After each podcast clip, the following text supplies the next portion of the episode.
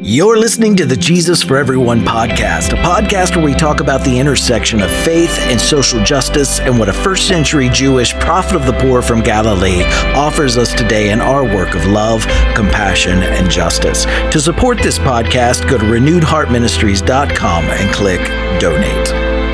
Don't believe Jesus' words in John about poor people uh, should be interpreted as establishing an existential reality that poverty is an internal, uh, unchangeable uh, given in our world. Hi, everyone. Welcome to this week's episode of the Jesus for Everyone podcast. My name is Herb Montgomery, and this is episode 414. Our title this week is Mary's Perfume and No More Poverty, and our featured text is from the Gospel of John. This is John 12, 1 through 8. Six days before the Passover, Jesus came to Bethany, where Lazarus lived, whom Jesus had raised from the dead. Here, a dinner was given in Jesus' honor. Martha served while Lazarus was among those reclining at the table with him. Then Mary took about a pint of pure nard, an expensive perfume. She poured it on Jesus' feet and wiped his feet with her hair, and the house was filled with the fragrance of the perfume. But one of the disciples, Judas Iscariot, who was later to betray him, objected, Why wasn't this perfume sold and the money given to the poor? It was worth a year's wages. He did not say this because he cared about the poor, but because he was a thief. And as keeper of the money bag, he used to help himself to what was put into it. Leave her alone, Jesus replied. It was intended that he should sa- that she should save this perfume for the day of my burial. You will always have the poor among you, but you will not always have me. So John creatively resets this story from previous versions uh, of the Jesus story by including the characters of Mary and Martha and Lazarus. And they are, these are they're both significant differences and consistent story elements here. What is common in each version of this story is that there was a meal, a woman interrupting the meal, a container of perfume, and and some type of objection from some of those present at the meal, and then Jesus' defense of the woman's actions. Oral storytelling traditions commonly story details for the storyteller's purposes or, or the needs of their audience. And John's storytelling does this too. In John's version of this story, we're in Mary, Martha, and Lazarus's home. It's not Simon the Pharisee that we find in Luke. It's not Simon the leper that we read about in Mark and Matthew. And the woman who interrupts uh, uh, uh, uh, with interacts. Sorry, that inter- interrupts the dinner, but interacts with Jesus. In in John's version is Mary of Bethany. That's Martha and Lazarus's sister. It's not the woman of ill repute as we read about in Luke's version, nor is it an unnamed woman as in Mark or Matthew, and it's most definitely not Mary Magdalene, contrary to sixth century Pope Gregory, Mary Magdalene is a completely different character in John's gospel. But but Mary also anoints Jesus' feet. In Mark and Matthew, that that unnamed woman anoints Jesus' head. Foot washing was a customary hospitality practiced at, at dinners in a culture where people ate together seated in a reclining position on the floor, not at a, a table that, that hid uh, guests' feet. But in this story, Mary's act is one of gratitude, specifically for the events of the previous chapter. And in that chapter, Lazarus, Mary's brother, Lazarus has, has gotten sick and, and died, and Jesus brought him back from the dead to live again. And this is a repeated theme in the Gospels life and life giving, uh, uh, overturning or undoing and reversing death and death dealing. It's one of the strongest, most life giving interpretations of the Jesus story for me. The story is not primarily that someone died, uh, even died for you, but, but rather that the state's murder of someone who was calling for social change was overturned, undone, and reversed. The life giving teachings of this, this Jewish prophet of the poor from Galilee those teachings then lived on in the life of his followers. In Acts 13 32 through 33, the early believers say, We tell you the good news. So, this is the gospel. They, they, they're going to define it. What God promised our ancestors, he has fulfilled for us, their children, by raising up Jesus. The good news in this interpretive paradigm is not that Jesus died, but that Jesus overcame death, that death dealing uh, and the, the, the death that came as a result of the state violence that was overcome, reversed, and undone. His story is a story of, of again, life overcoming death, love overcoming in the end, a, love that overcomes hate and fear and injustice and, and bigotry. In John 11, Jesus conquered, reversed, or undid Lazarus's death. Jesus had said to, to Lazarus and Mary's sister Martha in John 11 25, I am the resurrection and the life. And again, in John, here we find Mary is anointing Jesus in an act of gratitude for Jesus's reversal of sickness and death and his channeling that reversal as the resurrection and the life. And, and we must not miss that in John's story. Jesus states that Mary had been saving this perfume for Jesus's burial. So the fact that Mary instead uses it now hints to us that she has learned the lesson. Life and love will overcome in the end. She doesn't need to to keep holding on to this for a, a, a body that will fill it be laid in a tomb. Um, it looks forward to a life and a love that overcomes death and and and hate in the end. And those hearing this story are prepared for how John's version of the Jesus story will turn out.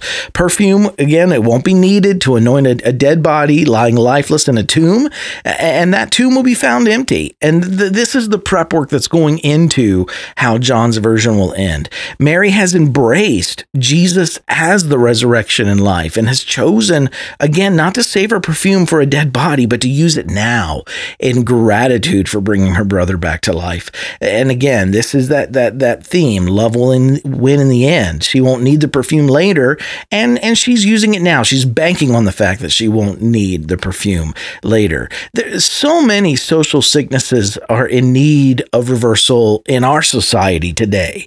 I think of the sickness of white supremacy, the sickness of patriarchy and misogyny, the sickness of, of, of classism and greed, the sickness of bigotry against LGBTQIA people, and many more sicknesses that lead to death. What does it mean for us to live as people who overcome, who genuinely believe that, that love wins? And lastly, I want to address Jesus' words, you will always have the poor among you. This statement, it appears in each gospel, each version of the Jesus story that we have in the sacred canon. And it's been used uh, throughout history by the wealthy to discourage Jesus' followers from working toward economic justice and social change. And in this interpretation, Jesus' phrase is a prediction that trying to end poverty is futile, that poverty is an eternal social reality and there's nothing we can really do to prevent it. You will always have the poor with you.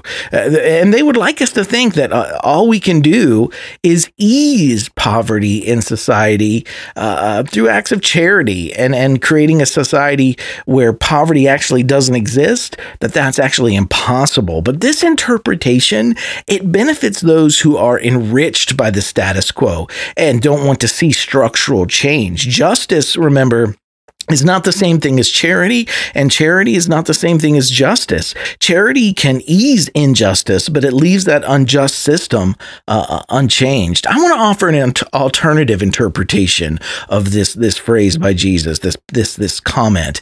Uh, poverty, again, it's it's a human made reality. We've talked about this before, and therefore poverty can be eradicated through our choices and how we structure our societies. Consider this passage passage from the Torah. This is Deuteronomy 15, 1 through 3. At the end of every seven years, you must cancel debts. This is how it's to be done. Every creditor shall cancel any loan that they have made to a fellow Israelite. And that's important. It'll come back up in a moment. They shall not require payment from anyone among their own people because the Lord's time for canceling debts has been proclaimed. You may require payment from a foreigner, but you must cancel cancel any debt your fellow Israelite owes you. However, there need be no poor people among you, for in the among you, not the foreign lands, but among you, in the land the Lord your God is giving you to possess as your inheritance. He will richly bless you if only you fully obey the Lord your God and you're careful to follow all these commands I'm giving you today. So this passage states that there doesn't need to be poor people among the Israelites. They've been given instruction on how to eradicate eradicate poverty. And later in the same chapter, we read, There will always be poor people in the land. In other words, the surrounding societies outside of Israel. Therefore, I command you to be open handed toward your fellow Israelites who are poor and needy in your land. And again, that's as opposed to the larger societies in which poverty will always exist because uh, of the way those societies are, are shaped. I don't believe Jesus' words words in John about poor people uh, should be interpreted as establishing an existential reality that poverty is an internal, uh, unchangeable uh, given in our world. Even if one does, however, then even if you do interpret it that way, I think we can read Jesus as saying that Israelite society has therefore become like the surrounding nations in Deuteronomy, where poverty will always exist because of their structure. Jesus' words here are an indictment of his society's rejection of the mandate to forgive debts every seven years. And therefore, they were choosing to structure their society by immortalizing poverty, just as the surrounding nations had done in Deuteronomy 15. These choices, they can be reversed, and we can structure our societies differently. The early Jesus followers in the book of Acts eradicated poverty from their own community in Jesus' name. With great power, the apostles continued to to testify to the resurrection of the Lord Jesus, it says in Acts chapter 4. And then in 33 and 34, it says, and remember, the good news was, was uh, you can see it even here. It's, it's not that Jesus has di- had died. They're not testifying of Jesus' death. They're testifying that he had been resurrected, that his death had been reversed. But then it goes on and God's grace was so powerfully at work in them that uh, in them all that there was no needy persons among them. For from time to time, those who owned land or houses sold them and brought the money from the sales. Last year, I mentioned the words of Nelson Mandela and Gustavo Gutierrez in the article I wrote, Declaring War on Poverty. And I want to close with those this week, too. This is uh, from Nelson Mandela in 2005 in a speech that he gave gave in uh, uh, London's uh, Trafalgar Square, and I'll give a, the the title of the speech was "Make Poverty History." I'll give a link to it in this week's eSight.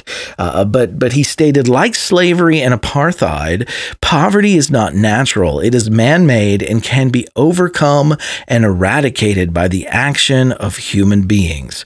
And and again, this is Gustavo Gutierrez, "The Power of the Poor in History," page forty-four. The poor person does not exist as an inescapable fact of destiny. His or her existence is not politically neutral and is not ethically innocent. The poor are a byproduct of the system in which we live and for which we are responsible. They are marginalized by our social and cultural world. They are the oppressed, exploited proletariat, robbed of the fruit of their labor and despoiled of their humanity. Hence, the, the poverty of the poor is not a call to generous relief action, but a demand that we go and build a different social order. And again, he's hinting there at the end of the difference, once again, between charity and justice. So there's a lot to consider here. How are you being called to be a conduit of love and healing and life and life giving in your own context this week? Heart group application number one share something that spoke to you from this week's e site or podcast episode